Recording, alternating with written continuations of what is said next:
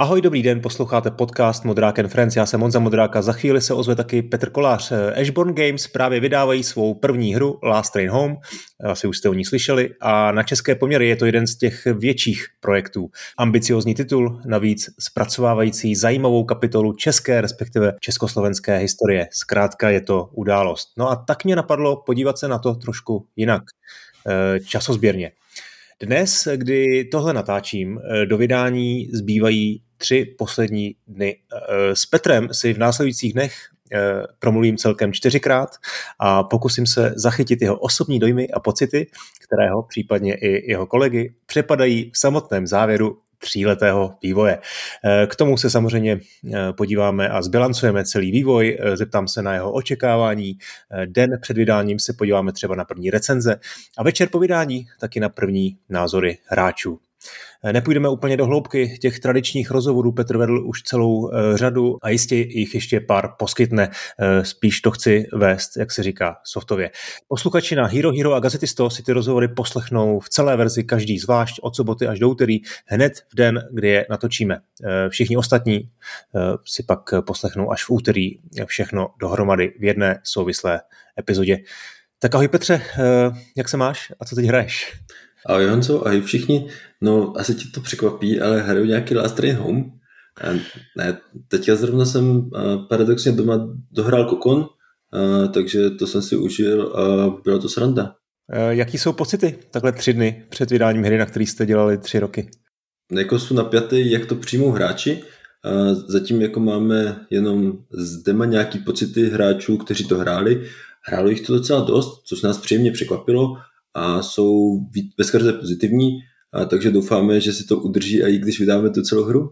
Já bych v tom dnešním segmentu uh, přece jenom rád hlavně bilancoval, takže s dovolením se ohledneme zpátky, ale ještě než začnu, tak mám pár takových praktičtějších otázek. Jo? Dneska je sobota, máš volný víkend, nebo máš takhle krátce před vydáním ještě nějakou povinnost související s hrou? Uh, co se týká práce, tak uh, my už máme v podstatě hotovo průběhu týdne jsme ještě naposledy updateovali build, aby to bylo v úterý všechno eh, tip-top. A jediný, co jsme dodělávali potom, eh, byly nějaké věci pro novináře a podobně. A ve čtvrtek jsme měli akci pro influencery a novináře právě v Legionářském muzeu, kde jsme a i říkali, jak jsme s legionáři spolupracovali, jak celá ta hra vznikala. Hmm. Eh, viděl jsem včera v, eh, ve večerních zprávách a samozřejmě na vás čtyřce poměrně hezkou dlouhou uh, reportáž, tak už ti volali nějaký babičky a příbuzný, že tě viděli? Napsal mi to spousta lidí, volat, tak to mi asi nikdo nevolal, rodičům se to musel říct, aby se podívali.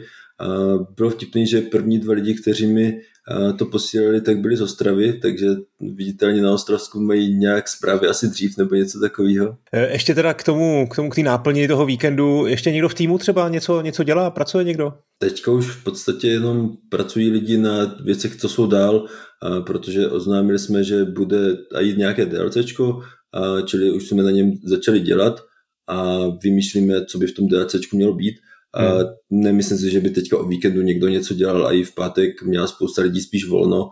A hmm. zejména kvůli, kvůli tomu, že jsme se vrátili poměrně pozdě v noci do Brna a někteří to potom ještě táhli na, řekl bych, afterparty, takže hmm. v pátek v kancelářích bylo skoro prázdno a o víkendu nemyslím si, že tenhle víkend by někdo něco dělal.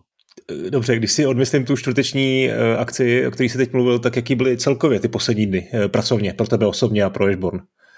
Bylo to náročné, hlavně z toho pohledu, že jsme si museli uvědomit, že cokoliv, co, co bychom teďka chtěli ještě do hry přidat, tak může tu hru víc rozbít, než jí pomoct.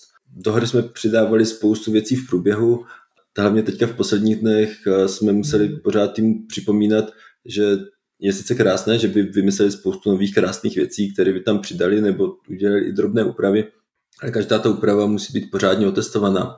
V tomhle ohledu jsme začali dělat něco, co je spíš crowdsourcing testování v rámci týmu, kdy dokonce i grafici se změnili z toho, že by dělali ty krásné věci, které dělají normálně, ale začali dělat, jak my tomu říkáme, Q-art místo QA, takže doplnili QAčko a v podstatě kdokoliv, kdo mohl, tak hru testoval.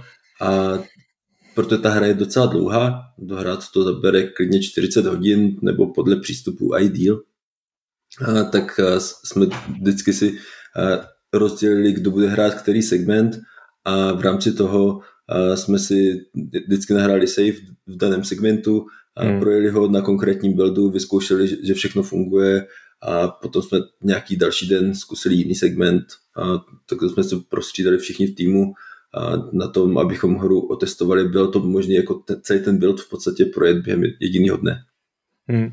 E, to, to docela zní jako, že už to dlouho bylo relativně hotový. Tak kdy vlastně ta hra e, byla e, celá poprvé dohratelná? Jo? A když jste měli nějakou první skutečně jako hotovou verzi, nějaký, řekněme, release candidate? tak dohratelná od začátku do konce byla ve chvíli, kdy jsme odevzdali THQ Alfu, což bylo asi před rokem. A mm-hmm. jako od té doby se ta hra výrazně změnila, popravdě. Ale jako už se dalo to dohrát fakt od začátku, od uh, Moskvy, dojet až do Vladivostoku a odehrát všechny mise, projet to všechno, byly, byly tam příběhy aspoň uh, v hrubých obrysech a, a tohle všechno se potom celý rok v podstatě ladilo. Hmm. Dokázal bys mi říct nějaký jako zásadní mezníky toho vývoje? Ono se samozřejmě nabízí ta alfa verze, beta verze, ale i, i třeba nějak jako obrazně něco, co prostě pro vás bylo jako stěžení během, během těch tří let. Tak my jsme si v průběhu uvědomili spoustu věcí, které jsme vymysleli na začátku, že to nebude nutně fungovat, protože ze začátku, když jsme tu hru vymýšleli, tak to mělo být víc roguelike, roguelite, s tím, že hráči budou víc failovat v té hře, víckrát to vidí game over, než se dostanou k něčemu, aby byli schopni dohrát. Zároveň se tam měli, mělo otvírat hráčům i víc možností právě tím, že někam dojedou a postupně se ta hra takhle rozšiřovat, aby v tom posledním průběhu už byli schopni to dohrát. No ale pak jsme si uvědomili, že máme docela slušný příběh, že, že, že tu hru máme navíc docela dlouhou, takže jako představa, že hraju 35 a 30 hodin a pak jako zjistím, že na začátku jsem udělal něco blbě, tak to nám přišlo, že nedává úplně smysl a to rozehrávat znova, hrát znova těch 35 a 30 hodin, zároveň s tím, že my máme ručně dělané mise a ty mise uh, proto jsou zajímavé, každá je jiná, ale když už to hraje člověk po třetí, po čtvrté, tak už by se to mohlo zajídat. Takže tohle bylo něco, co jsme museli změnit tu koncepci té hry a byl jsem rád, že kdykoliv jsem byl na nějakém rozhovoru okolo toho, co vlastně děláme, tak jsme neprozradili víc, než jsme museli a nebyli potom hráči zklamaní, že očekávali něco úplně jiného. Hmm. E, jak dneska vzpomínáš na ty úplné začátky?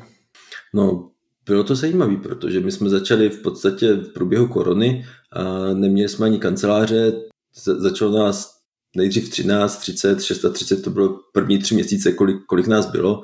A podle toho, jak e, někteří lidi odcházeli z Bohemky, jak se podařilo nabrat nějaký další lidi, kamarády, kteří byli roztroušeni už všude okolo, takže v tomhle hledu bylo zajímavé to vůbec rozjet a začít na něčem dělat. A zajímavý bylo, když jsme přecházeli z Comanche na Last Train Home, protože nějaká část týmu dělala na Comanche a lidem se tam docela zalíbilo a chtěli tu hru dělat co možná nejlepší, ale bylo potřeba se tomu věnovat i z pohledu toho, jaký byl rozpočet té hry, který na to dodělání už byl poměrně malý, takže jsme museli lidi stahovat právě na Last Train Home a na začátku ještě ta hra na to nebyla připravená, takže lidi si tam horko těžko dělali, co by, hledali, co by mohli dělat. A potom ve chvíli, kdy už byl nějaký vertical slice, jak se tomu říká, tak ta hra už byla zajímavá, ukazovatelná, mohli jsme to ukazovat i nějakým distributorům a podobně, pokud bychom chtěli. THQ se obecně ta prezentace líbila, proto jsme udělali k tomu i nějaký videa a podobně. Takže to, to bylo dobrý. A následně potom u Alfy jsme párkrát zaškobrtli, protože tam byly problémy s načítáním hry. Po tom dokončování bylo vtipné, protože velmi pozdě jsme si uvědomili, že pokud ta hra funguje jiným způsobem, že už to není ten roguelike, takže nedává smysl, aby hráči nemohli třeba ukládat v průběhu misí. A tohle je něco, co jsme dodělávali hodně na, na poslední chvíli. A bylo to něco, co nám samozřejmě udělalo spoustu problémů, proto místo toho, abychom hru ladili, abychom řešili technické problémy, které tam byly, tak jsme si vytvořili úplně novou věc v podstatě v posledních třech, čtyřech měsících. Eh, já jsem se právě chtěl zeptat na největší výzvu. Tak bylo to právě tady to zaškobrtnutí, o kterých jsem mluvil mm-hmm. během té alfy, a nebo, nebo to saveování? Rozhodně, no, obecně to saveování byl největší problém, se kterým jsme trpěli, protože na, na začátku jsme si říkali, jasně, budeme všechno připravovat tak, aby to bylo jednoduše uložitelné. Teoreticky to znělo krásně, ale v praxi jsme to tak nedělali, takže jako v tom ohledu vznikl problém, že veškeré to ukládání nám alfu posunulo nějak, nějakou dobu. Následně pak uh, velmi dobrá připomínka ze strany THQ, že jako ukládání v misích fakt dává smysl dodělat, uh, tak ta nás taky jako zbrzdila v tom dodělávání, na druhou stranu udělala tu hru výrazně lepší. Hmm. Tak to byly výzvy, které bych, řekněme, který bych řekl, že se týkaly hlavně hry, ale byla tam taky nějaká výzva, jako řekněme, manažerská, něco, co jste řešili ve studiu? Tak vždycky, když člověk se stará o studio, tak se musí starat nejen o to, aby jako najímal další a další lidi a aby to všechno fungovalo skvěle, ale součást toho je i lidi, kteří nefungují, tak v podstatě vyhazovat nebo najít jim nějaké jiné uplatnění, ať už v rámci týmu nebo někde jinde.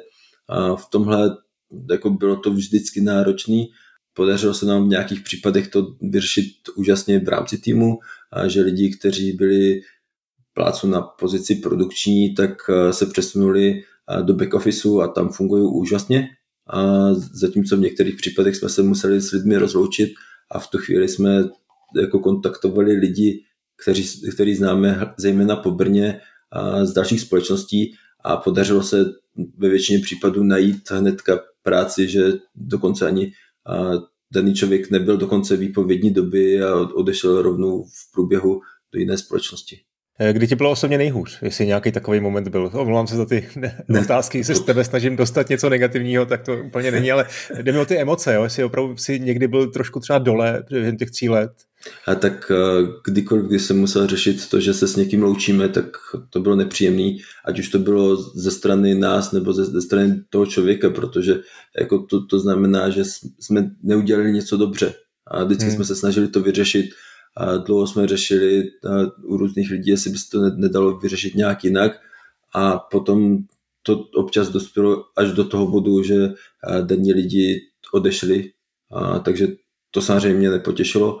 A druhá věc, taková paradoxní, je, že já moc nemusím moc lidí, já jsem spíš introvert, to je v tomhle, takže jakákoliv větší prezentace nebo něco takového, tak to je něco, co mi není příjemný ale udělám to, protože si myslím, že je to potřeba udělat. Takže v tomhle jsem, jak já říkám, nejsem marketingový člověk, to jsou ti specialisti, kteří jako vymýšlí ten marketing a vymýšlí ty strategie a já jsem jenom ten marketingový nástroj, který jako Dominik někam pošle a řekne, hmm. tady uděláš prezentaci, já tam prostě dojdu a udělám prezentaci na nějaký téma, který je potřeba.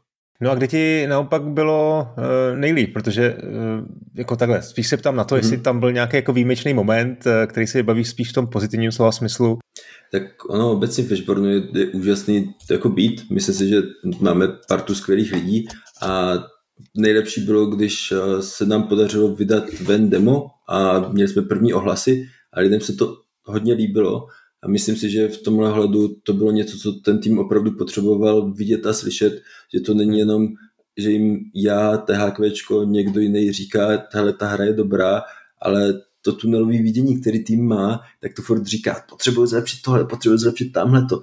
Ale spousta z těch věcí a tu hru může spíš jako zkomplikovat pro hráče, a takže v tomhle hledu bylo super dostat tu zpětnou vazbu přímo od hráčů, kteří říkali, líbí se mi tohle, líbí se mi tamhle to, tohle se mi nelíbí.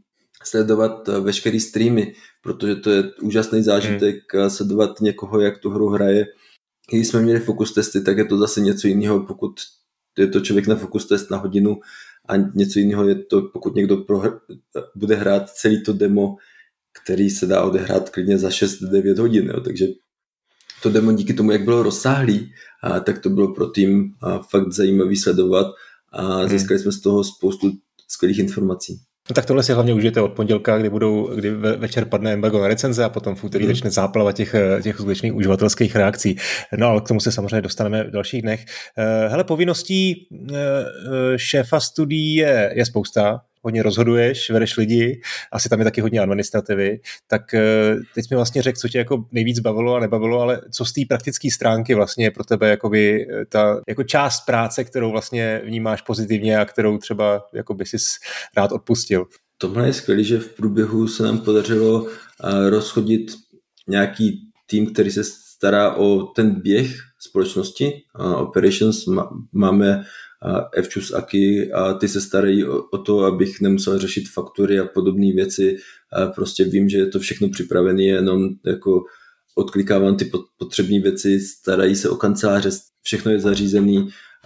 Čili v tomhle hledu je, je to něco, o co na začátku jsem se musel starat, potom to nefungovalo úplně ideálně v průběhu a nakonec právě s holkama se podařilo to dostat do stavu, a že, že je to skvělý, funguje to a nemusím se o to starat vůbec a o to více můžu starat o hru, starat se o nějakou kreativu, o, o to, aby vývojáři víc přemýšleli o tom, jak to vidí hráči a to je něco, co podle mě hře pomáhá a myslím si, že tohle byl, byla výrazná změna, kterou jsem udělal v průběhu celé té, celého vývoje a celý hmm. ten tým se jako dostal na úplně jinou úroveň díky tomu, jak jsme se sehráli. Hmm. Když na začátku jsme se znali, ve většině případů, tak furt tam byli nějací noví lidi, hmm. takže to, to bylo zajímavé, jak se to krásně sehrálo ke konci. Trošku si mi tady vzal víte splachet, protože poslední otázku jsem měl připravenou. Chtěl jsem se tě zeptat, jak jsi se změnil za ty tři roky, když se ohledneš. Eh, eh, tak aspoň mi řekni, co jsi o sobě zjistil.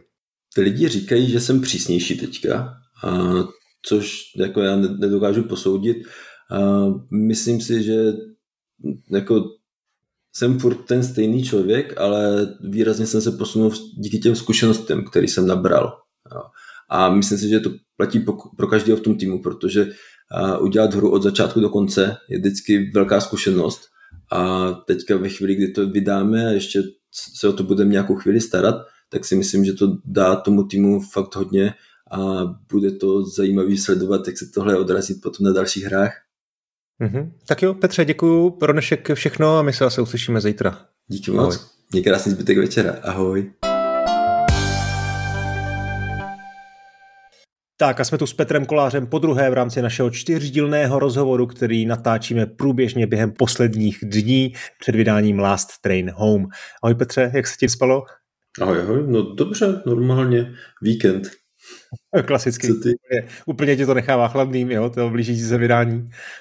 Tak co mám dělat? tak eh, byl to už připravený, čili já už nic nedělám. Teď už je to na ostatní. Já vím, já z tebe ty emoce nedostanu. No já to takhle vymýšlel, že ten čtyř rozhovor je hlavně o tom, jak e, vlastně zprostředkovat ty vaše emoce a to očekávání toho úterního vydání, e, tak e, nevím, no. Ale tak jako čekáme to, to, to rozhodně, jako čekáme na to, co, co se stane, a jaký budou recenze zítra, a to bude zajímavé, protože zítra je embargo, a potom samozřejmě, co budu říkat hráči po vydání, protože hmm. hráli to už demo a teďka budou mít výrazně víc času na hraní. Uvidíme, jaký budou první retenze, určitě tam budou nějací hráči, kteří si budou stěžovat už ze začátku, pustí hru, něco jim tam může nefungovat, něco takového, nebo se jim nebude líbit to zasazení.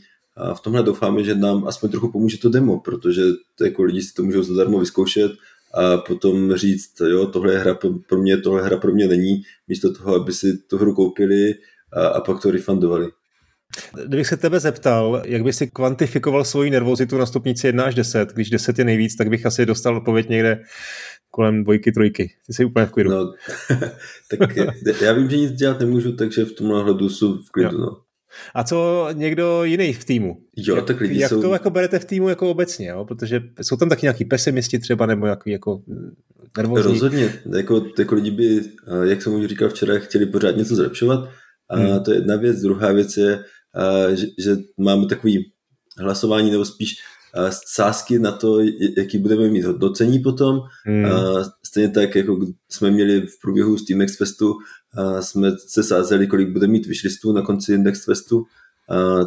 A bylo to srandovní, proto jsme to měli vyvěšený a máme skleněnou zeď uprostřed kanceláří v kuchynce, a tak tam vždycky bylo jméno, kolik tisíc vyžlistů daný člověk typuje, že, že budeme mít a lidi tam dávali 50 korun do kasičky a vítěz bral vše, takže to jako někdo se tam pěkně napakoval. Uh, no, to jsem se taky chtěl zeptat, no, jaká byla no. interní nějaká typovačka, eh, teď to máte teda na, na recenze. na Metacritic 15. Eh, prosince, jaký, jaký bude Metacritic score. Pozradíš mi, jaký hodnocení máte nejniž, nejnižší v tom typu? 69% si myslím, že tam máme nejméně. Aha, no. hezky, hezky. Tak to se docela věříte, no. A nejvyšší, jako, máte devítkový někdo, věřil někdo na, devítce, jako, na devítku? Jakože ty nej, nejvyšší typy uh, jsou jako mě, který jako předpokládám, že to bude aspoň 95, to je jasný. Ne, tak, tak, tak, to bylo spíš ze srandy pro pobavení týmu. Uh, tak uh, někdo u, u 85 to končí, jo, takže hmm. jako 69 až 85 Hmm. No je to, už jsme to trošku jako nakousli přece jenom včera, ale ono je to asi jako těžký, že jo, tři roky něco děláte interně, hmm. máte takovou tu vývojářskou slepotu, jak se jí říká, uh, a i když teda samozřejmě demo verze je venku, ty reakce už nějaké jako existují, tak přece jenom prostě po třech letech pouštíte něco do světa, konečně jako celek, jako produkt a uh, stát se může asi, asi jako vlastně lecos. Přesně jak říkáš s tím, že jako nějaký odhady máme ze strany THQčka, nějaké věci máme z nějakých mock reviews, odhad, kolik by to mohlo být, ale teďka na ty poslední verze už jsme ani mock reviews neměli, takže v tomhle uvidíme, co z toho vypadne. Tyhle ty mock reviews, to jsou takové jako recenze na slepo, které nejdou do éteru, který vlastně ten recenzent, skutečný recenzent, mm-hmm. který o Indy jako píše recenze, který píše, jako který teda píše víceméně pro toho vývojáře uh, ze vším všudy, tak mm-hmm. můžeš jako podhalit vlastně motivy tohohle toho, jako asi je to jako zřejmý, že jo, z podstaty věci, ale jako vlastně jak jste k tomu přistoupili vy? Ty jsi to pojmenoval hodně dobře předtím, když jsi říkal, že výváři jako takový máme v podstatě tunelový vidění, protože hmm.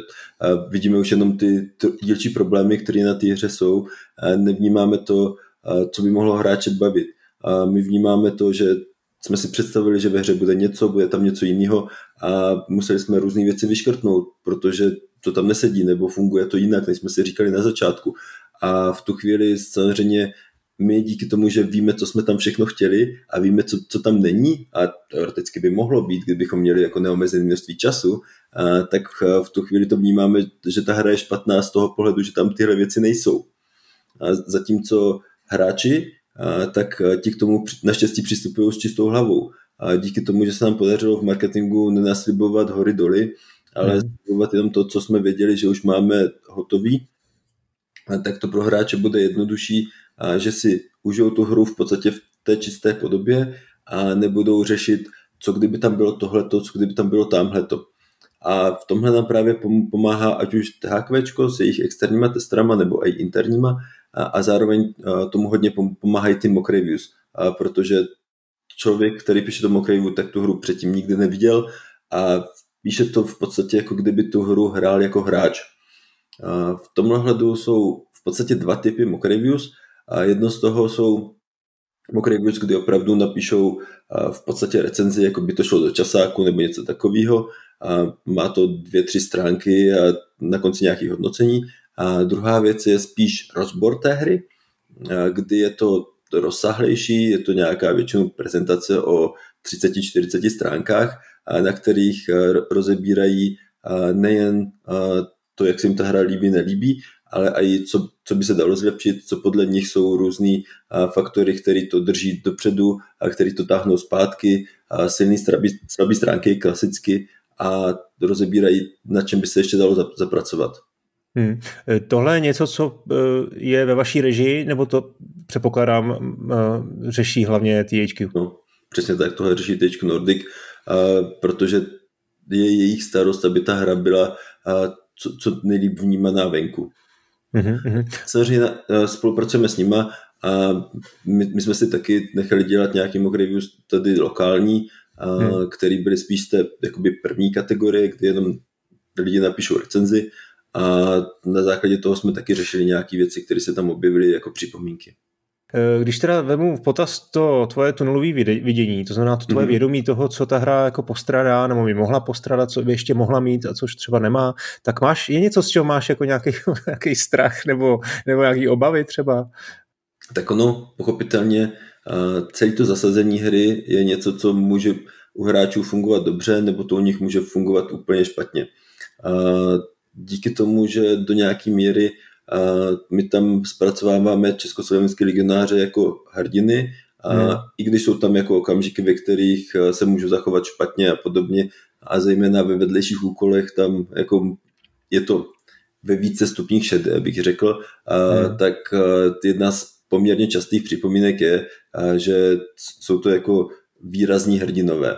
A tohle je otázka, jak moc to bude na hráče působit v těch pozdějších částech, kde se to právě víc otvírá do těch stupňů šedé, a takže to snad bude lepší. A zatímco ten začátek i kvůli pochopitelnosti je takový, řekl bych spíš černobílej, komiksový až, a kdy rudí jsou vykreslovaní až do komiksových rozměrů jako záporáci, aby hráči pochopili, tohle je ta hra, kdy se staráš o legionáře, rudí ti tam budou házet klacky pod nohy.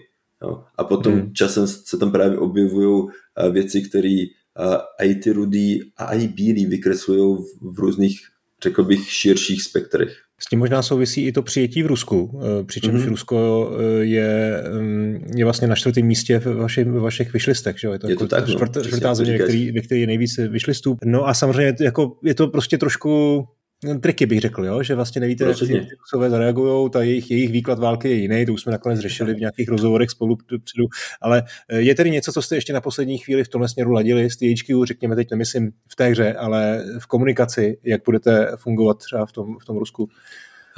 V podstatě jediný, co se řeší, je jako, jako přístup ke komunitě, kdy cokoliv, co je politický, tak, tak to jako zásadně odstraňujeme, dáváme pryč. Velmi často se stane, že, že nám tam skočí do, do diskuze nějaký Rus, nějaký Ukrajinec, baví se mezi sebou často velmi nevybíravě a v tu chvíli jako moderátoři velmi rychle zakročují hmm. a řeší často nějakým zabanováním těch lidí, protože tohle je něco, co s naší hrou vůbec nesouvisí. současná hmm. politická situace, jakákoliv je, a cokoliv si o ní můžeme myslet, není něco, co by souviselo s naší hrou. Naše hra popisuje něco, co je víc než 100 let starý. Jo, takže v tomhle ohledu se snažíme tohle držet od sebe. A samozřejmě jsou tam nějaký poznámky, přesně jak jsi říkal, často z, ruské, z ruské strany, kdy jejich pojetí historie je jiné než, než naše. A, a tohle jsme hodně řešili z historiky, a s československou obcí legionářskou, kde jako říkali, no jasně, tady spousta těchto věcí, které Rusové popisují, se, se stala, jenom naopak. A, takže jako v tomhle hledu a, mají k tomu dokumenty, které to popisují jako by z té druhé strany, čili je velmi těžký říct, a, jak to správně stvárnit ve hře, aby to bylo pro hráče pochopitelné, že je to složitější situace obecně. No, hmm. Ono v podstatě celá ta cesta legí je výrazně složitější, než ji vykreslujeme ve hře. A ve hře tak tam vykládáme jenom příběh nějakého fiktivního hmm. posledního vlaku, který jako jede z Moskvy do Vladivostoku a tím to končí.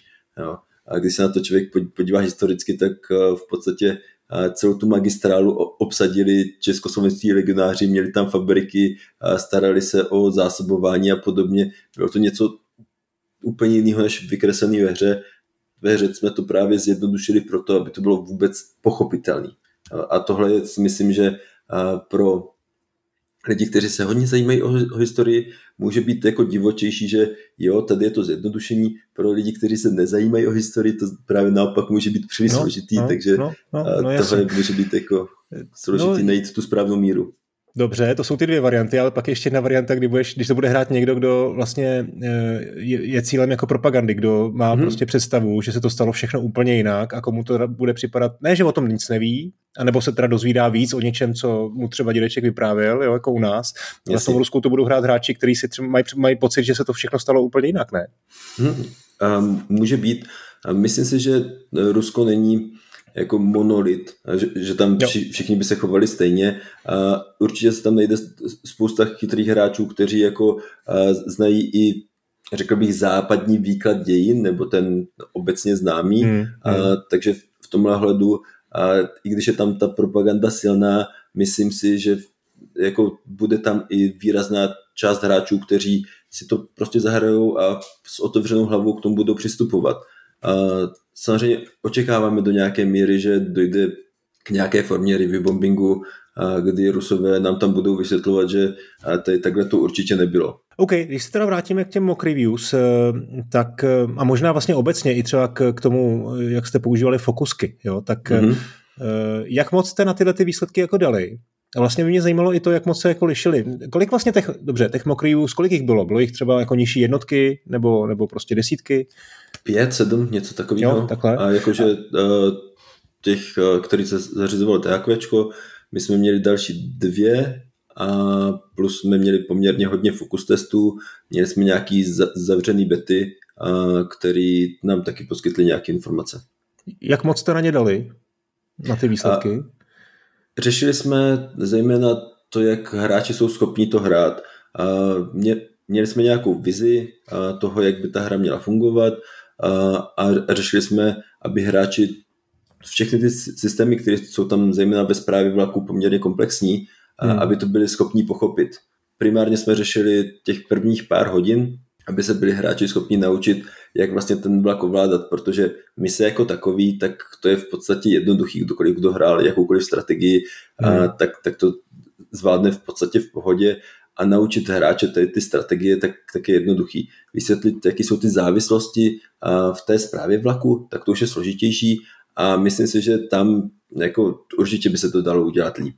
Jo. Hmm. Ale ten začátek nahrneme na hráče spoustu věcí, které jsou potřeba, protože v těch souvislostech to funguje. Kdybychom nahrnuli jenom o něco míň, tak už to nefunguje. Čili tam jsme fakt ladili to, kolik informací tam předat hráči a jak moc to do, do hráče doslova nadspat některé věci. Jo, hmm. A potom kamarád mi říkal, no tak to demo vám tam končí před tím mostem, že jo, je to tak. A já jsem poslal mi obrázek uh, obrazovky a já jsem mu ukázal, no tady ti říká, že máš použít tady ten, tenhle skill od, od zvěda a tady ti bliká, že si máš kliknout na to, jak se ten skill používá. Aha, no jo, no mě to tam blikalo a nějak jsem si toho asi nevšiml. a takže v tomhle můžeme se to snažit uh, hmm. spát doslova do těch hráčů horem dolem, ale jsou chvíle, kdy hráči nechci nikoho urazit, ale najdou se takový, kteří to záměrně přehlíží, proto, proto si to chcou vyzkoušet sami. Je to hmm. validní přístup, chápu to, jo. takže jako může se stát, že na něco narazí, co jsme zamýšleli jinak a neprojdou skrz tam tutoriál. Hmm. Je nějaký konkrétní feedback, který ti třeba jako utkvěl v paměti? Negativní, pozitivní, možná i v něčem zábavný nebo nečekaný? Nejvíc mi utkvělo v paměti to, když jsme posílali asi třetí mock review u, u té stejné společnosti, začali si stěžovat na něco, co v prvním mock review vychvalovali a naopak. A, takže jako to, to bylo takový to typický, jasně, každý hráč má jinou chuť. Spousta hráčů předpokládá, že ta hra bude nějaký jiný žánr. To mě překvapilo až jak moc, že ta hra bude kombinace zprávy a tahové strategie třeba. Nebo že, že tam bude střílečka. Jo? Hmm. A tak střílečka, tak to snad hráči pochopili a s tahovou strategií díky tomu, že ta možnost si to zapauzovat, jako není to tak daleko od toho, ale jako ozývají se hlasy, že jako tahová strategie by to fungovalo líp. Jasně, na spoustu hráčů určitě. Hmm. Jak jste s publisherem eh, spolupracovali na definování vašich cílů? Vím, se uspíváš, protože mi jasný, že z tebe jako nedostanu jako prodejní čísla, ale přece jenom, jako jak, jak tohle jako probíhá v rámci toho vývoje? Hmm. Třeba? No to je vtipný, protože to souvisí s nějakou dlouhodobější strategií, co se týká Ashborn Games, kdy jsme si říkali, že náš cíl by bylo udělat několik her v podobném žánru, abychom se v tom naučili a abychom se zdokonalili a potom se případně po x hrách posunout dál, abychom nedělali pořád jedno a to samé. A v tomhle hledu samozřejmě i první hra, kterou vydáváme, tak musí, musí být dobrá. No, není to tak, že jako tady máme cvičnou hru a uvidíme, co, co se bude dít. Takže v tomhle hledu se to v průběhu posouvalo z toho, jo, tady uděláte první hru a vyzkoušíte si to v druhé hře, už to bude jako pořádně na to, hele, ta první hra by měla být pořádně a už by to měl být velký úspěch. takže v tomhle se to posouvalo pořád. Hodně se to týká i toho, že náš tým je relativně a, jako na velikost T Nordic nebo a, obecně dvojáčkových her jako relativně velký, a, čili ten vývoj něco stojí a je potřeba, aby se to T Nordic vrátilo. S tím, že počítá se s tím, že se to vrátí do nějaké doby, když se to vrátí výrazně rychleji, je to, je to lepší a to je něco, co uvidíme v podstatě až po vydání. A hmm. velmi rychle na základě toho, jaký budou prodeje, budeme schopni říct, a jak rychle se to vrátí, nebo jestli se to vůbec vrátí, ta investice. A to je pochopitelně to primární, co teď Nordic řeší. A paradoxně tohle jsou věci, které často ani já nevím a neví to často ani executive produceri na straně THQ Nordic a proto to si řeší primárně Clemens, což je vedoucí THQ Nordic a má to někde u sebe a má odhady, jak jako budou ty hry fungovat. Čili ty cíle, i když stanovený máme, tak to v podstatě nevíme, jak je to stanovený. A cítíš tam teda nějakou obdobu, protože to z té první části té odpovědi jako jsem měl pocit, že, máš, že máte nějakou, jako, nějakou, nějaký období hájení, jo? že jste jako nový studio, že dostanete jako šanci, ale zase teď, že to, co se děje v tom Embraceru, složitá mm-hmm. situace, restrukturalizace, mm-hmm. zavírání studií, propouštění lidí eh, a tak dál, tak eh, je to něco, co vás třeba taky jako může, může znervozňovat? Nebo? A, tak samozřejmě, to, tohle v podstatě ve chvíli, kdy, kdy to bylo v březnu, v dubnu a Embracer vyhlásil, že jako přichází restrukturalizace, a, tak a, to, to je na pořadu dne pořád, protože my už hmm. tou dobou jsme řešili, co bude další projekt, a, čili tam je otázka, co bude další projekt, jestli Embracer to schválí a podobně. Do jaké míry tohle záleží na nějakém úspěchu Last Train Home, tak to je jako hodně těžko říct. Obecně, co se toho hájení týče, tak jsou v podstatě dvě věci, které se při vydání hry řeší. Jedna z nich je, jestli ta hra technicky funguje. Protože pokud ta hra technicky nefunguje, tak to znamená, že něco jako výrazně špatně dělá to studio jako takový. Je do nějaké míry pochopitelný, že publisher nechce takový studio, který dělá jako technicky špatně věci. Čili pokud by to hodně padalo a pokud by tam byly nějaký velký bugy nebo něco takového, tak samozřejmě tohle je průšvih. A druhá věc potom je jaká, jako, jakoby kreativa. Mm. Uh, čili může se stát, že ten setting, že, že žánr něco prostě hráčům nesedne, nebude to sedět dohromady. A tohle je něco, co není možné poznat v rámci jedné hry, ale je potřeba řešit v rámci několika her. Čili ve chvíli, kdybychom takhle udělali dvě, tři hry, které nebudou fungovat, tak to znamená, že, že je tam něco jako špatně. A v případě jedné hry se dá říct, jako možná to nesedlo hráčům kvůli době, možná to nesedlo kvůli tomu, že okolo vyšly nějaké hry, které byly jiný, cokoliv. No, tam se z toho v podstatě nedá vyvodit nic, a čili v tomhle ohledu je to nějaké hájení, které bychom měli mít. No, už si sám taky naznačil, že, eh, že vlastně jste v rámci THQ nebo Embraceru mm-hmm. obecně eh, jedno z větších studií Jo, je to tak? Dá se to rám... vůbec říct? Jo. jo, jako v rámci THQ Nordic eh, jsme jedno z větších studií, a s tím, že jako jsou ještě větší, jsou studia, které mají okolo stovky lidí, my máme okolo 50, a v THQ má i malinký studia o třech lidech, takže jako hmm. tam jsme, řekl bych, spíš někde uprostřed. V rámci, v rámci Embraceru je to taky od obřích studií typu Gearbox až po malinký studia, hmm. které mají jednoho, dva lidi, takže jako hmm. to je těžko říct. No já vlastně, když se bavíme o tom definování cílů, tak eh, jedna věc jsou ty prodejní cíle, ale druhá mm-hmm. věc je taky třeba rozpočet toho produkt, projektu. Mm-hmm. Jo, že, Jasně. Já vlastně jako zvenku, eh, my jsme vlastně se nikdy nedozvěděli, jestli, jestli ta hra byla jako odložená, nebo, nebo, mm-hmm. nebo jestli vlastně jste splnili veškerý jako interní cíle. Jo. A jako původně jsme plánovali, že tu hru uděláme za dva a půl roku, a s tím, že jsme na tom dělali tři roky místo toho, a, takže nějaký zkus tam byl, ale řekl bych, že v rámci herního odvětví a ten zkus byl spíš zanedbatelný než cokoliv jiného. Bylo to něco, s čím se od začátku na straně THQ počítalo, a, hmm. že jako něco takového může nastat. Takže není to něco, co by jako bylo vyloženě mimo rámec něčeho, s čím by počítali od začátku. Jo, takže ten rozpočet se jako trošku nafoukl asi a mm-hmm, jinak, jo, jinak vlastně všechno jo, bylo. Jo, hmm. jo. Hmm. Jakože ne víc, než by očekávali naštěstí. Dobře, tak ty jsi vlastně řekl, co se, co se možná stane, když ty targety nesplníte. Co by se mm-hmm. stalo, když byste ty targety jako několikanásobně překonali? Tak uh, tam je to v podstatě jednoduchý. Ve chvíli, kdyby to byl nějaký obří úspěch a ta hra se měla zaplatit v rámci jako jednotek měsíců, uh, tak v, v tu chvíli THQ, Embracer budou chtít jako pokračovat v tom. Dělat nějaký DLCčka, dělat další díl, něco takového. To je poměrně pochopitelný hmm. a znamenalo by to, že na té hře můžeme díl vyšívat, připravovat třeba nějaký další verze a rozšiřovat to, co, což by mohlo být zajímavý. Hmm. Dobře, tak hele, už jsme se takhle stejně trošku to přetahli a musíme si nechat taky nějaký prostor na ty poslední dva dny. Tak Jasně. Eh, pro dnešek díky. Ahoj. Díky moc, měj se a ať se všechno daří. Ahoj Petře po třetí. Ahoj, ahoj, jak se máš, jak se daří? Eh, no, skvěle, eh, ale myslím, že ty se máš dneska líp. Eh, je pondělí večer, pár hodin po embargu na recenze, takže předpokládám, že už si jich spoustu přečet a troufám si říct, že můžeš být spokojený.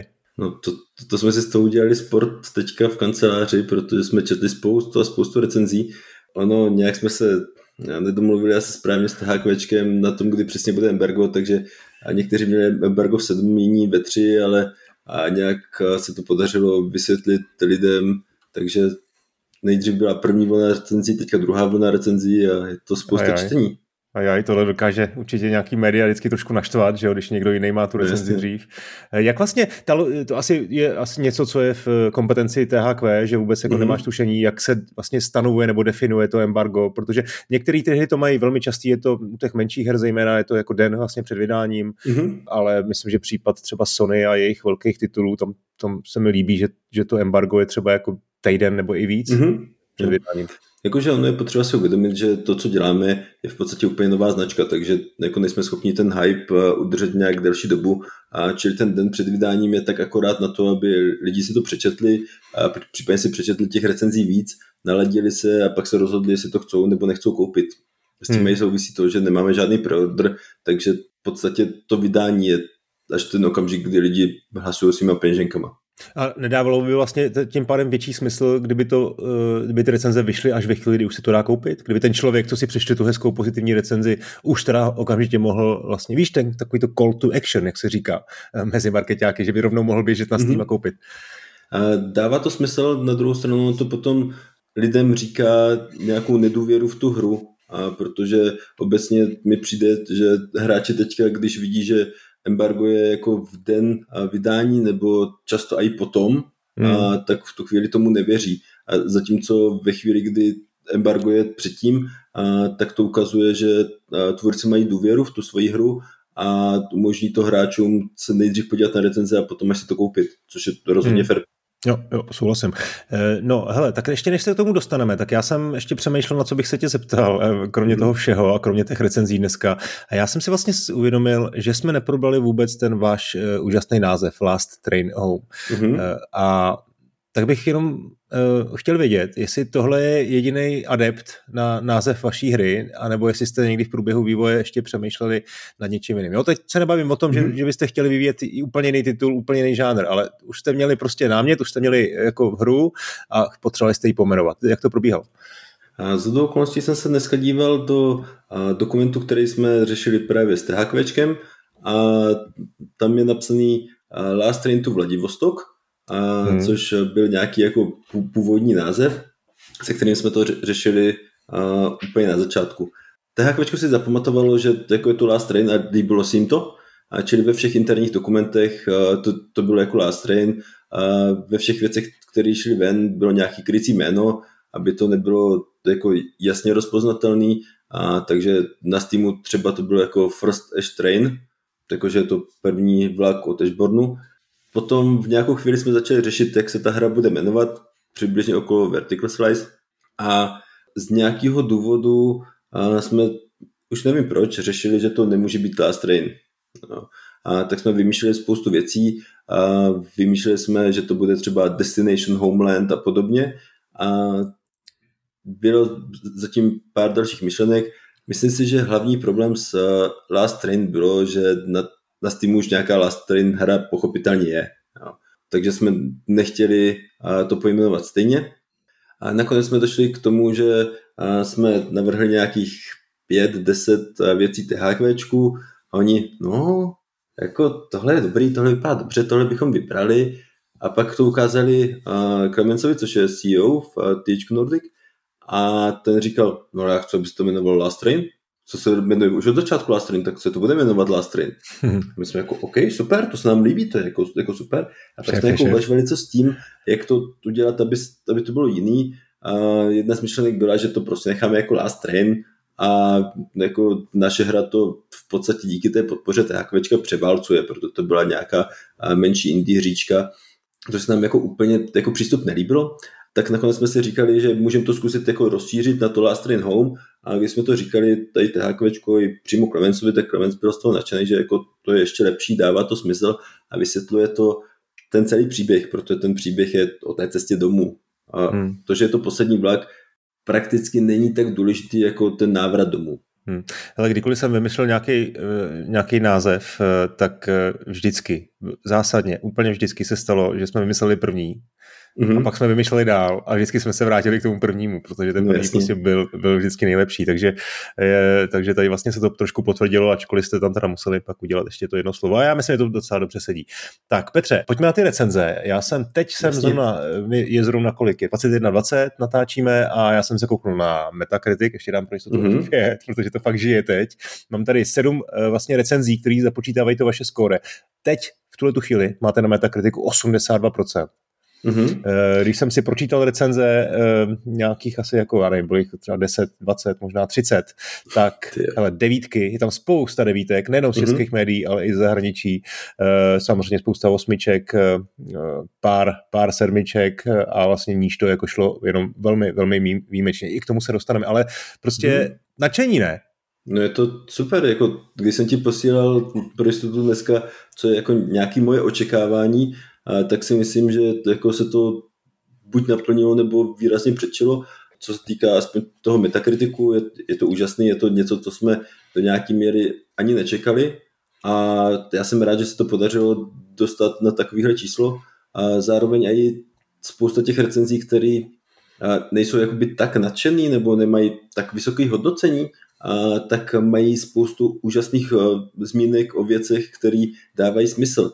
A recenze jako taková je hodně subjektivní a hmm. pokud se to nějakému hráči nelíbilo, tak je to rozhodně fair a pokud tam našel nějaké věci, které se líbily víc, líbily míň, není to, že, že bychom to jako jo, tak hráli úplně jinou hru. Ne, hráli furt tu stejnou hru, jenom prostě jim to nesedlo, což je rozhodně fair. Určitě jste tam taky zaznamenal nějaký jako hezký bonmoty, nějaký postřehy, něco, co vás třeba nějaký jako pohled na něco, na, na, tu, na tu vaši hru, která, která vás třeba ani nenapadla. Jo, typicky třeba Rock Paper Shotgun, mně se hrozně líbil ten titulek, jo, mrznutí mm. ruské občanské válce by nemělo být tak zábavné. Je to vlastně jako, jaká lepší pochvala to může být, jo. Uh, a nebo něco i v těch textech. Eh, vybavíš si teď takhle za čerstva? Uh, podobně jsem viděl teď jeden titulek It sucks in a good way, kdy to právě bylo založené na tom, že to z hráče vysává tu pozitivní energii právě tou depresí v té hře a, a že to je to jako fakt zajímavý v tom zpracování té historické události, a tak, tak to se mi líbilo. A pak se mi líbilo občas, že se tam myhly nějaký chybky, typu a zmínka o tom, že ve hře není quick save, a, no. který jsme horko těžko přidělávali posledních pár měsíců a, a podobně, tak no ně, něco z toho už, už je opravené. Jako to, tohle nás, nás pobavilo a bylo to jako asi největší, jo, to, to je tohle, tak to jsme čekali, že jako, tady, teď se na tom dělá fakt měsíce a hmm. nakonec lidi řeknou, že to tam není.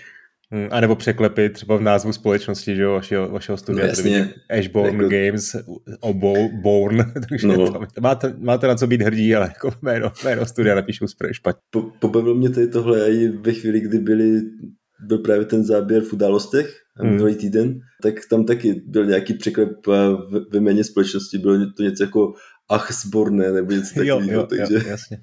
stane no, se. Jo, dobrá, tak hele, pojďme asi na, na nějaký konkrétní recenze, kterou bys označil za nejlepší.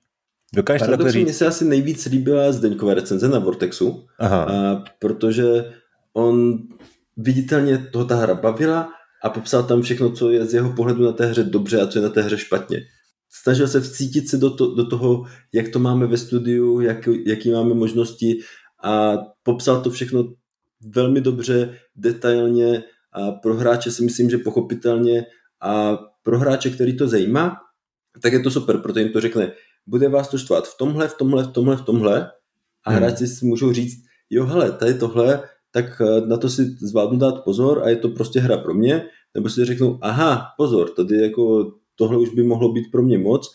A zmiňuje tam třeba opakování textů, který tam máme a který je jako poměrně pochopitelný, protože už tak tam máme hmm. přes 120 tisíc slov, jako dostat tam ještě víc toho textu, a, tak to by se z toho, myslím si, že i hráči mohli zbláznit z toho všeho čtení, nejsme Disco Elysium, jo, k tomu hmm. všemu čtení máme a ještě nějakou další zábavu. Takže v tomhle hledu jako je to rozhodně fér, tahle připomínka, líbí se mi, jak to všechno jako popisuje a vysvětluje hráčům, co by se jim tam mohlo nelíbit a co by se jim tam mohlo hmm. hodně líbit. Jinak eh, české recenze většinou byly k vám, eh, vás chválili víc, že jste dostali spoustu devítek na Games, eh, na Hray devítka, na idnesu, na bonus webu myslím 85%, mm. Zing taky devítka, takže sedmička je vlastně taková jako nej, nej, nejpřísnější recenze. Pojďme si teda projet, jestli, a to, je, jestli to je hrozně super. Jasně, jasně, pořád jako, to je to. Pořád, smysl.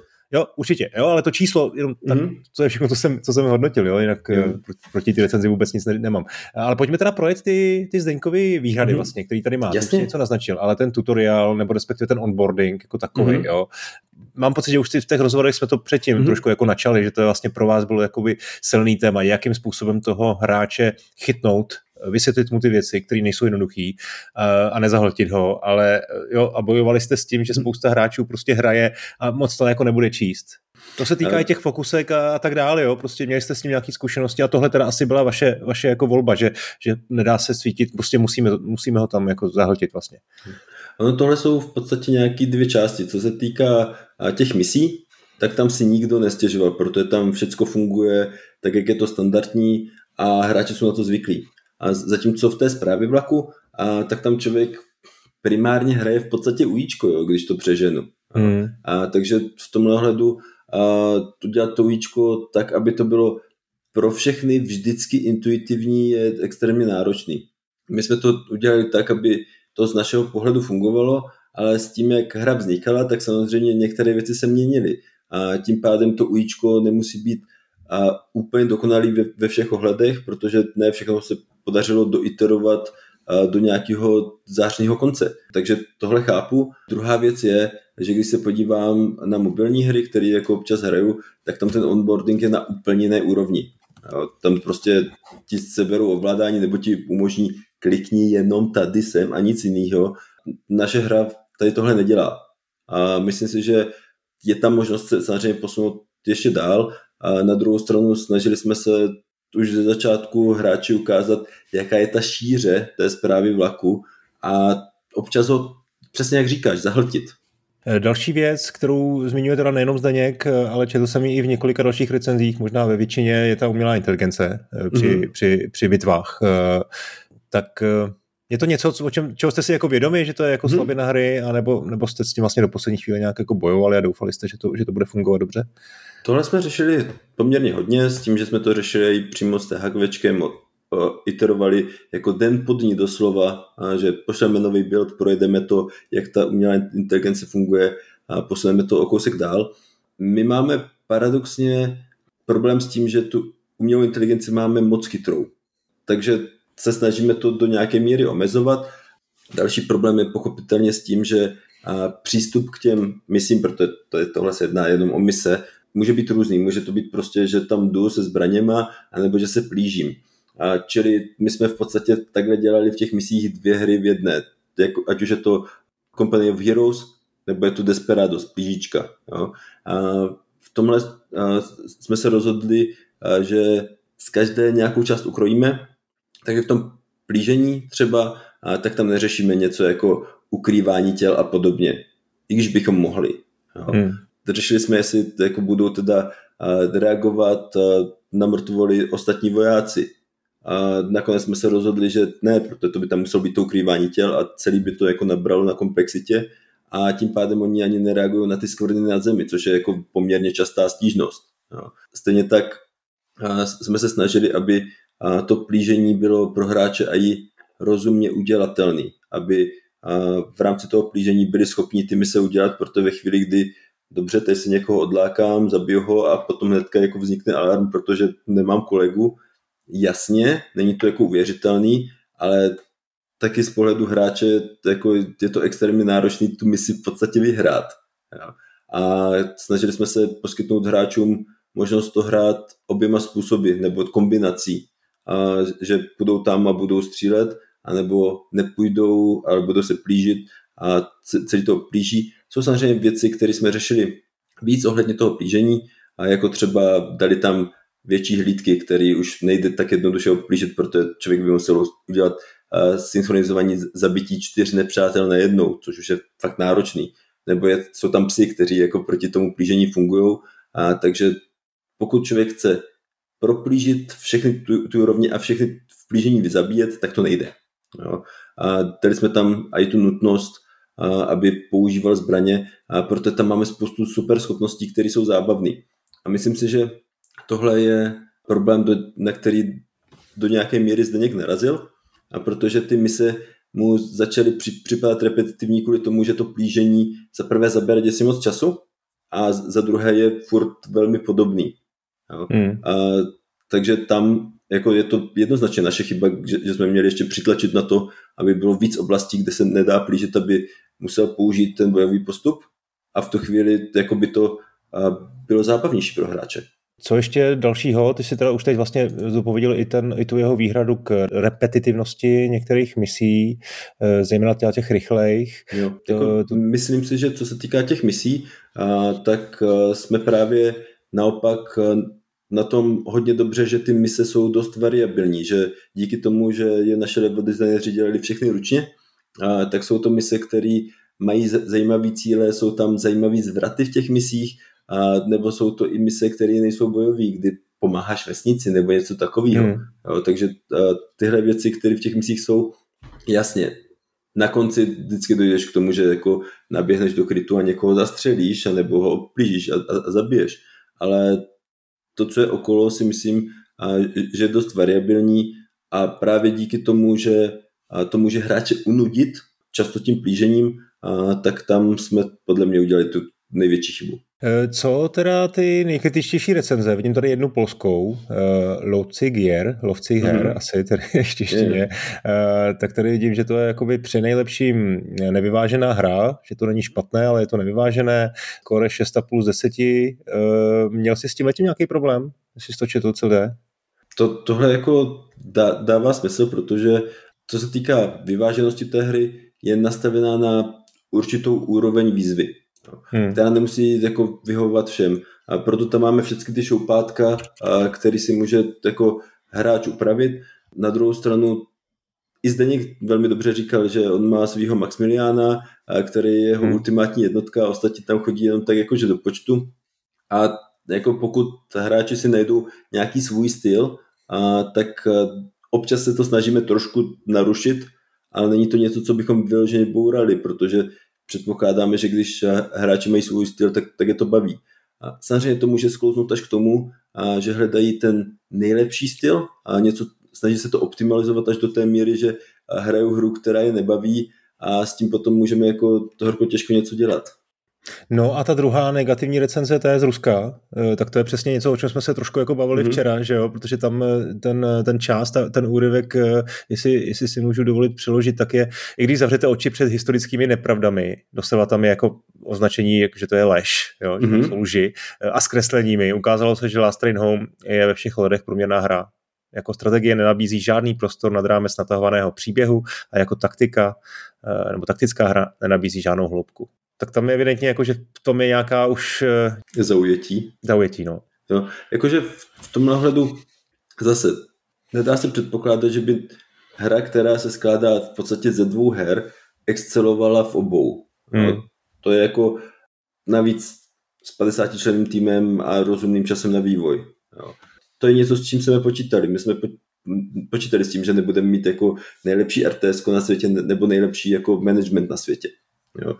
Právě ta kombinace měla přinést eh, to, že se ty části doplňují a je možné, že to někomu nesedlo. To je fér. Jako, hmm. Chápu, že z Ruska bude asi spousta recenzí, které eh, nebudou, řekl bych, oslavné, ale radši nás budou nazývat lháři, což je jejich pohled. To už jsme řešili spolu. Oni mají nějaký pohled na dějiny a pohled, kterým procházíme my, je jiný a je založený na nějakých pramenech. A takže v tomhle ohledu všechno, co jsme pro to hmm. udělat mohli, jsme udělali. Jo, jo. A není jako s tím moc co dělat. Podobně hmm. mi to přišlo i u té recenze na Checkpoint Gaming, která jako už ze začátku říká, hej, tady tuhle hru by měli odložit, protože je to teďka jako nerespektující vůči současným událostem. To je jako nastavení toho recenzenta a chápu, že jako pokud k tomu přistupuje takhle, tak ta hra se a priori nebude líbit. Samozřejmě chápu, že tam má jako dobrý výtky, co se týká toho ujíčka, to už jsme tady jako nakousli, jo? A kdy nějaký věci v tom ujíčku nejsou dotažený a někomu to nesedí víc, někomu to hmm. nesedí méně. To je v pohodě. Jsou lidi, kteří to jednoduše kousnou, jsou lidi, kterým to jako hodně nevyhovuje. Hmm. Já myslím, že ty recenzenti, kteří jako pochopili ten mix, to je to, o čem jsi mluvil, jo? že vlastně to je strategie um, mixnutá prostě s nějakým, s nějakým managementem, tak, uh, tak ty, ty, si to, ty si to jako užili a tam jsou ty, jako tam vidím ty devítky, jo? třeba typický Shack News, uh, tak ty to popsali velmi dobře. Last Train Home možná není tak hluboká jako některé manažerské simulátory, nebo tak rozsáhlá jako jiné uh, real-time strategie, ale kombinuje všechno nejlepší z obou stylů s několika chytrými a vítanými vylepšeními, které jí dodávají silnou identitu. A zkombinujte to ještě s jedinečným příběhem a brilantní prezentací a máte silného kandidáta na jednoho z nejlepší, jednu z nejlepších her v žánru. Tak to je hezky. Jako to, tohle je úžasný číst, to, to je takové věci, rozhodně. Hmm. To jako je vidět, že snaha celého týmu prostě směřovala někam ke hře, která bude ideálně hráče bavit. Jo, a ještě vlastně poslední věc, jo, že většina těch recenzí dobře chválí uh, technický stav té hry, jo, že vlastně mhm. oceňují, mm-hmm. že tam nejsou žádný technické bugy, nejenom, že to nepadá, ale že tam vlastně nejsou žádné jako chyby ani, ani grafické glitche a podobně. Což vlastně, když se vrátím tomu, co si říkal uh, včera nebo předčírem, tak to je vlastně ten první základ, co od vás mm-hmm. THQ jako očekávalo, že, že to tak. bude v pořádku fungovat a jako... že vlastně na tom ukážete si své schopnosti. To bylo jako to, čeho jsme se nejvíc báli, že kvůli tomu, že jsme na poslední chvíli tam přidávali právě to ukládání v misích, že nebudeme mít dostatek času to technicky vyladit a hmm. budou tam problémy technický. Takže v tom náhledu jako jsme rádi, že i recenzentům, který už je zase větší počet hráčů, kteří to jako mají možnost projet celý, to fungovalo. Jako zachytili jsme pár drobností, kdy v konkrétní misi tam byl problém v té verzi pro recenzenty, který už máme hmm. jako opravený v té verzi, která půjde zítra ven ale je to něco, co snad bude hráčům venku fungovat. Na druhou stranu u recenzentů se dá předpokládat, že mají špičkové mašiny a nebudou to žádný plečky, na kterých by to nejelo a, a zase v tomhle ohledu, i když je to strategie, a, tak ty nároky jsou relativně vysoký. Jo. Jako pokud člověk nemá aspoň 1060 kartu, což jako zase je x let stará karta, jo, tak v tu chvíli může mít problém to vůbec rozjet. A, hmm. Takže v tomhle hledu jako chápu to, a že k tomu potom hráči venku budou mít víc připomínek, co se týká optimalizace, a co se týká toho, že jim to nejde 250 fps a podobné věci. Hmm. Uh, už tady proběhla uh, nějaká pochvala? Uh, Psal nám jak Clemens, uh, tak i Reinhardt z uh, jsou nadšení tím, co jako viděli v recenzích, jsou nadšení ať už eh, tím, jaká jsou hodnocení, tak i eh, tím, co je v recenzích přímo napsaný. A protože máme spoustu citátů, které se dají použít na nějaký třeba trailer nebo něco takového, nebo přímo na, na Steam stránku citáty od jednotlivých recenzentů uh, k té hře, který můžou hráči chytit a vysvětlit jim ještě z jiného směru, co ta hra vlastně zač. Ecolate Trailer teda bude asi velmi brzy. Je to možné, pravděpodobné, asi jako vzhledem k tomu, jaký jsou hodnocení, ale nejspíš bude. Tak jo, poslední otázka. Teď už určitě spousta posluchačů čeká na tom Steamu a refreshuje, kdy hra bude k dispozici. Zítra jdete do, do prodeje, už víš přesně, v jaký čas to je a jestli to na Novém Zelandě případně někdo může koupit, když si to přepne uh, hned třeba dřív? Uh, tak uh, víme o tom, že pár hráčů už hru má, ať už se jedná o lidi, kteří uh, hráli uzavřenou betu, a nebo dokonce i pár lidí se dostalo k fyzickým kopiím už dřív a byl tu, že nahraný, je, připravený, čili je to jenom otázka, kdy ty klíče se aktivují. Mm. A čili kdokoliv, kdo si to už koupil, a, tak už to má k, k dispozici. A to, ten vlastní nákup na Steamu začne zítra ve tři odpoledne našeho času, mm. Nebo aspoň tak je to na Steamu nastavené a pokud se něco jako nestane ne, nečekaného, tak, tak to proběhne. A s týmem už se připravujeme, že se budeme dívat, kolik hráčů to hraje, na nějaký první ohlasy od hráčů taky, proto to bude zajímavý. A dá se předpokládat, že zejména ze začátku tam bude spousta negativních hodnocení, hmm. a což je typický, řekl bych, nešvar z týmu, a protože a nedává na začátku nějaký, řekl bych, hájení nebo něco takového, který by tady tomuhle pomohlo. A ve chvíli, kdy hráči začnou hrát hru a nebaví je už od začátku, a tak v tu chvíli dají tu negativní hodnocení a hru končí. Zatímco hráči, který ta hra baví, a tak ti místo toho, aby psali hodnocení, tak samozřejmě jako pokračují v té, v té hře, čili ty pozitivní hodnocení, tak ty se objevují kvůli tomu později. Hmm. A problém je, že Steam rozesílá informace lidem, kteří to mají ve wishlistu v podstatě hnedka, jak je ta hra vydaná, čili člověk podívá se na mail, podívá se, a dobře, hra, na kterou jsem čekal, tak se na ní podívám, klikne si tam, hm, má 30% pozitivních recenzí, to asi jako hrát nebudu, to, to jako kupovat nebudu.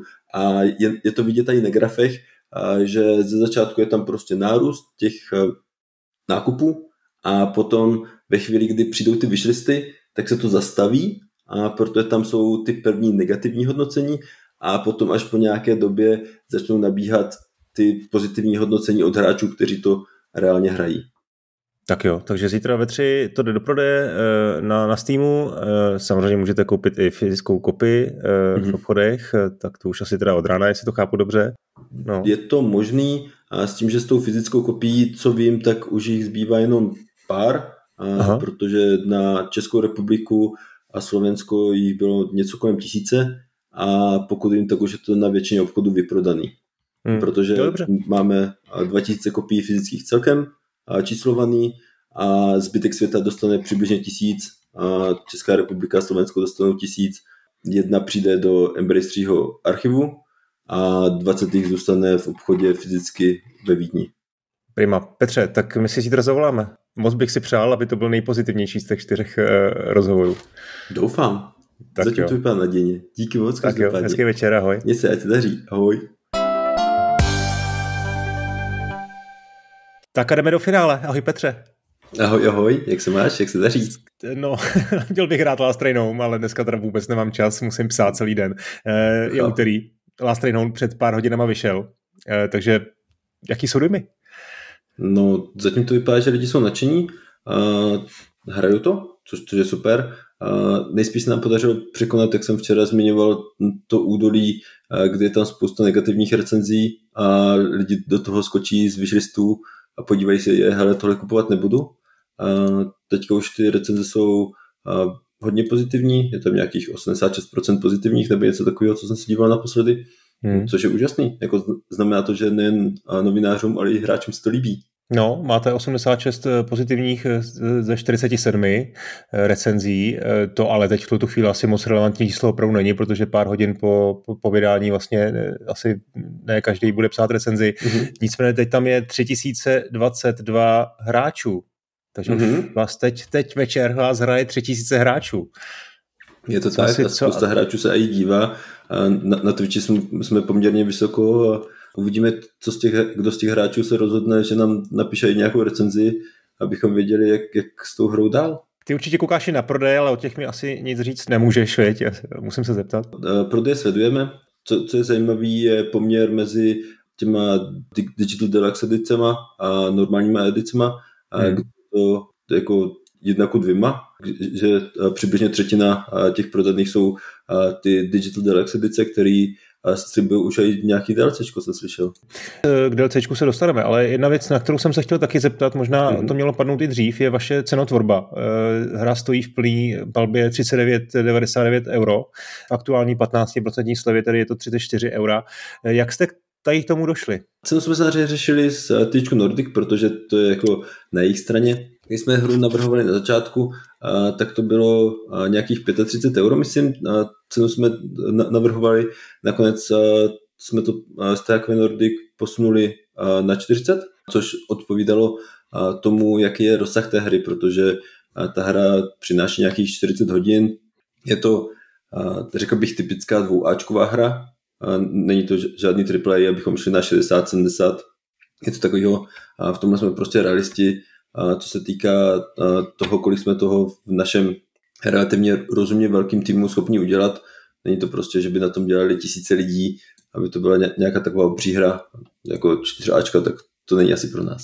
E, pročítal jsi ty recenze nějak, nebo našel jsi tam něco, co tě nějak zaujalo?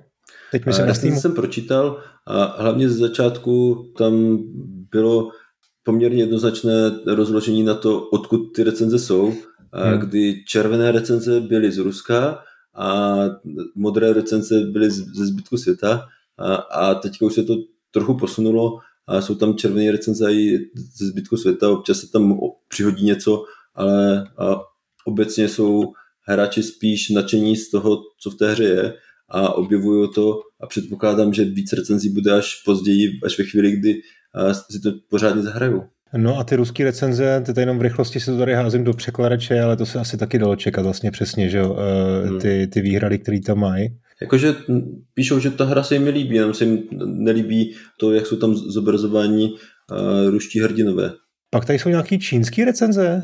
Mm-hmm. Negativní. Uh, co se týká čínských recenzí, tak uh, tam uh, byl nějaký problém s načítaním hry, uh, což měl i nějaký hráč jako mimo Čínu a to se podařilo vyřešit, jak tomu hráčovi eh, v Číně, tak tady tomu mimo Čínu. Potom tam eh, další hráč měl problém s tím, že eh, začátek je moc dlouhý, že ten hmm. úvod je moc dlouhý a po nějakých 20 minutách to ukončil. Takže v tomhle hledu jako chápu, že ta hra nemusí sedět každému. To rozhodně doporučuji, aby se lidi vyzkoušeli demo, protože hmm. to má prostě nějakých 6 hodin, kde si to hráč může vyzkoušet může to hrát znova, pokud bude chtít a uvidí, jestli ta hra sedne nebo ne. No, já jsem si tady teda hodil eh, odvážně do překladače jednu tu čínskou recenzi, nevím, jestli to dá opravdu z Číny, nebo to je nějaký, někde tam z, z hranic s Ruskem, protože teda jenom krátký překlad, jo. Je to typická pocukrovaná bomba, sračky s čokoládovou příchutí a znamenitá dekorace eh, nemůže zakrýt smradlavý ideologický výstup a zlé úmysly, je to karneval historických nihilistů. Je to tak, no. tam je evidentně něco i ztraceno v překladu, ale OK, tak o tomhle jsme se bavili už včera. Co, co na Gogu? Tam vlastně žádný data asi nemáme, tam ještě recenze nebyly, viď?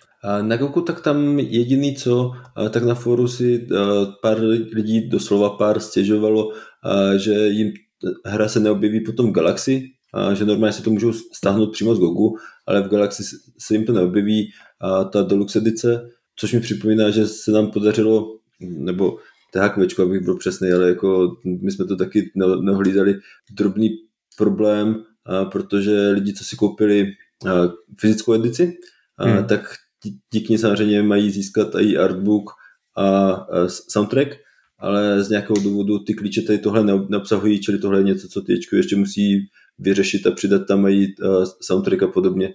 A to hmm. jsem právě zjistil až ve chvíli, kdy mi lidi psali, hej, a kde mám vlastně ten soundtrack? tak jsem se ptal THQčka, hmm. jak hmm. jsme to nepohlídali. Dneska byl pracovní den, tak jak to v Ashbornu vypadalo? I když byl dneska pracovní den, tak eh, to nějaké druhé, druhé hodiny už jako moc pracovní nebyl. A pár lidí ještě řešilo nějaké věci, protože už jsme začali vymýšlet, co s DLCčkem, tak, tak tam eh, řešilo až do té třetí skoro. A potom okolo třetí jsme si pustili na projektoru eh, release trailer, a který lidi v týmu viděli poprvé, nebo aspoň většina z nich, a tak byli nadšení. A pak jsme se dívali na nějaký streamy, společně právě v Chillzone na, na, na projektoru a přitom jsme sledovali data, co se týká počtu hráčů, kteří už to hráli a jak to postupně rostlo a bylo to zajímavé sledovat i recenze, jak přicházely. E, na těch streamech bylo něco zajímavého? To se přiznám, bylo že jsem vůbec neviděl, tak jestli tam něco, já nevím, to byli nějaký velký streameři, měli, měli tam zajímavou nějakou mm, poznámku? Tak těsně před vydáním jsme sledovali Vortexy stream, ten, ten byl zajímavý a, a potom hlavně velký streamery jsme sledovali a bylo super a vidět, jak reagovali na různé situace ve hře. Na situaci, která se stane v Moskvě, a, tak tam bylo spousta vyděšených výrazů a bylo super tak vnímat, že lidi to zaujalo, že hmm. za tu chvilku se zžijí a, s těma postavama a pak jsou překvapení z toho, co se děje. Už si naznačil, že část firmy pracovala dneska eh, na, na DLCčku, to znamená to vlastně něco, co víme o vašich plánech do budoucna, eh, o tom DLCčku, ale toho vlastně moc nevíme. Vlastně víme mm-hmm. jenom, že, že bude DLCčko. Tak co mi k tomu můžeš říct? Tohle je něco, co bylo, řekl bych, předoznámeno v rámci eh, toho, že jsme říkali, jaký jsou edice se hrou a právě mhm. ta digitální deluxe edice, tak ta obsahuje DLCčko, který se jmenuje Legion Tales a to je v podstatě všechno, co o tom v tuhle chvíli jako můžeme říct. Bude to nějaké rozšíření, který přinese spíš mise než tu zprávu. A, a příběh? Příběh to nějaký bude mít, ale ty mise nebudou tak moc provázané, jak je to třeba v rámci té hlavní hry. Eh, můžeš naznačit, kdy tohle rozhodnutí padlo? Jak moc daleko před vydáním? Eh, nebo to bylo učiněné třeba opravdu v posledních měsících, kdy už jste měli nějakou jistotu, že teda ten zájem je, je prostě takový, jaký je? Tohle jsou jako ve chvíli, kdy jsme řešili v březnu, v dubnu s THQčkem a co dál a v podstatě už i ve chvíli, kdy jsme řešili Vertical Slice, tak byly nějaké návrhy na to, co by mohlo být DLCčko. THQ tady tohle rozhodlo, že DLCčko bude už v březnu, ale potom uh, jsme dlouho to neřešili, proto jsme se soustředili uh, na, na tu hru jako, jako takovou, s tím, že finální rozhodnutí, uh, že, že to zahrneme i do té deluxe edice, přišlo před necelým měsícem a s, s tím potom přišlo i to oznámení a začali jsme na, na tom dělat velmi nedávno. Tušíš, aspoň kdybychom se to mohli dočkat? Uh, Myslím si, že, že to bude jako v první čtvrtletí příštího roku a uvidíme, jestli to stihneme. Dobře. Co dál? Co dál? No tak eh, děláme na tom DLCčku a budeme sledovat, jak na to eh, reagují lidi venku, protože eh, samozřejmě bychom rádi, pokud tam budou nějaké chyby, tak je opravili. Byli jsme dneska poměrně překvapení, když jsme sledovali nějakou diagnostiku vzdálenou chyb, kam můžou hráči odesílat, když jim ta hra spadne a podobně, že se tam toho moc neobjevovalo takže v tomhle hledu to, to vypadá příjemně stabilně, za to jsme rádi. A pokud se nějaké chyby objeví a pokud se objeví nějaké problémy, tak samozřejmě je, je chceme vyřešit. No a dál to závisí primárně na Embraceru, protože už asi rok řešíme, co bude nějaký další projekt a zatím ještě z Embraceru nic schváleného nemáme. A v THQčku nám posílají právě ty věci dál do Embraceru na schválení a uvidíme, jak to dopadne.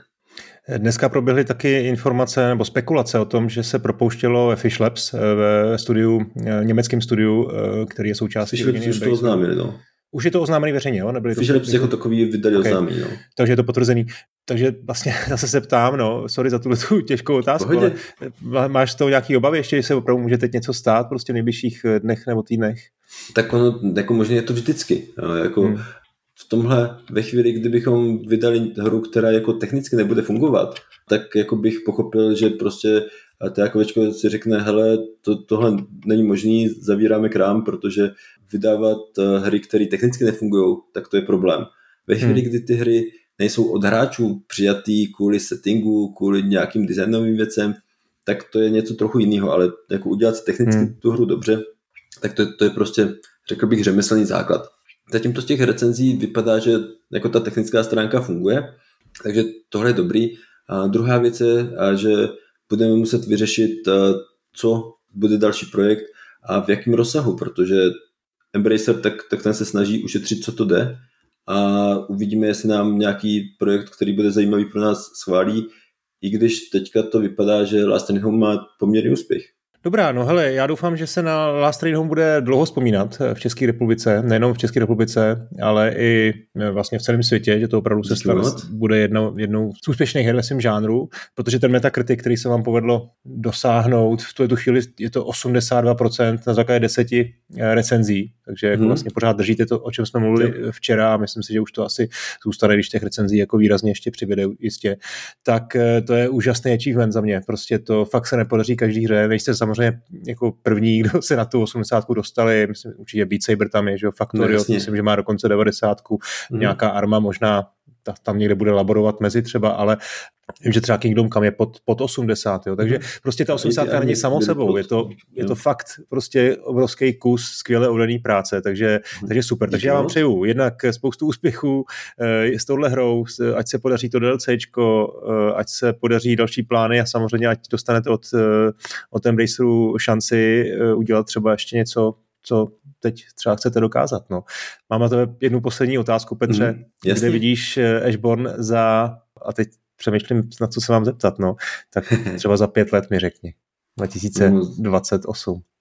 Za pět let rádi bychom pokračovali v žánru, dělali pod, podobné hry jako typově a proto si myslím, že jsme se přitom hodně naučili a další hry budou už jenom lepší díky tomu, co jsme se naučili.